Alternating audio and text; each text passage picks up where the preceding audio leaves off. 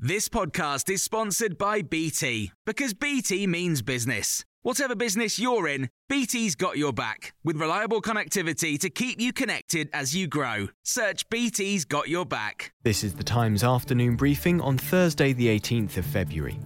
Sir Keir Starmer has accused the government of failing to learn from its mistakes during the coronavirus crisis as he delivered a keynote speech to put forward Labour's plans for the economy.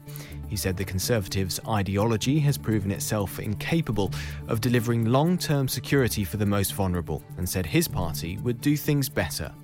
We would not cut the £20 uplift in universal credit. We'd provide local councils with the funding they need to prevent huge rises in council tax and we'd end the insult of a pay freeze for our key workers after they've given so much. The Labour leader's comments come as a think tank calls for long term furlough to be addressed by the Chancellor in next month's budget. The Resolution Foundation's report suggests almost 2 million people have now not worked for at least six months. Imperial College London's latest REACT study has found the number of coronavirus cases in England has decreased by two thirds since the middle of January. But the proportion of positive tests at the moment, 1 in 200, is similar to what was observed in September.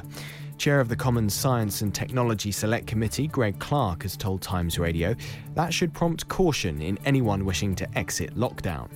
The big change will continue to be the reduction in pressure on the NHS.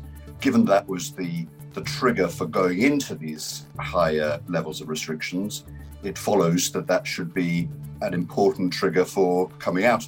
I think that is accepted now.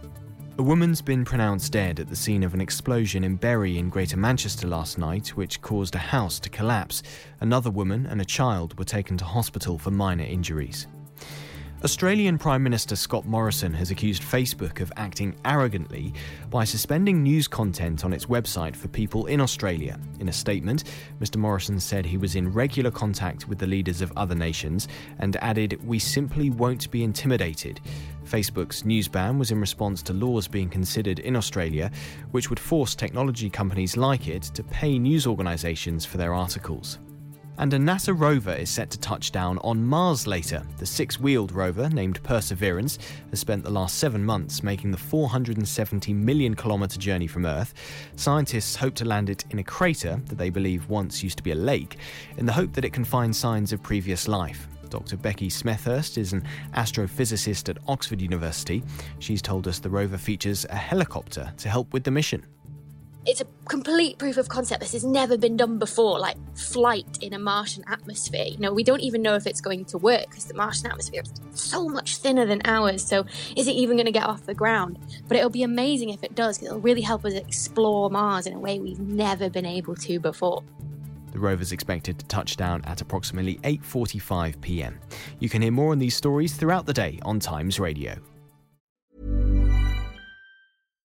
The number one selling product of its kind with over 20 years of research and innovation. Botox Cosmetic, out toxin A, is a prescription medicine used to temporarily make moderate to severe frown lines, crow's feet, and forehead lines look better in adults. Effects of Botox Cosmetic may spread hours to weeks after injection, causing serious symptoms. Alert your doctor right away as difficulty swallowing, speaking, breathing, eye problems, or muscle weakness may be a sign of a life threatening condition. Patients with these conditions before injection are at highest risk. Don't receive Botox Cosmetic if you have a skin infection. Side effects may include allergic reactions, injection site pain, headache, eyebrow and eyelid drooping, and eyelid swelling. Allergic reactions can include rash, welts, asthma symptoms, and dizziness. Tell your doctor about medical history, muscle or nerve conditions including ALS or Lou Gehrig's disease, myasthenia gravis, or Lambert Eaton syndrome and medications, including botulinum toxins, as these may increase the risk of serious side effects. For full safety information, visit BotoxCosmetic.com or call 877 351 0300. See for yourself at BotoxCosmetic.com.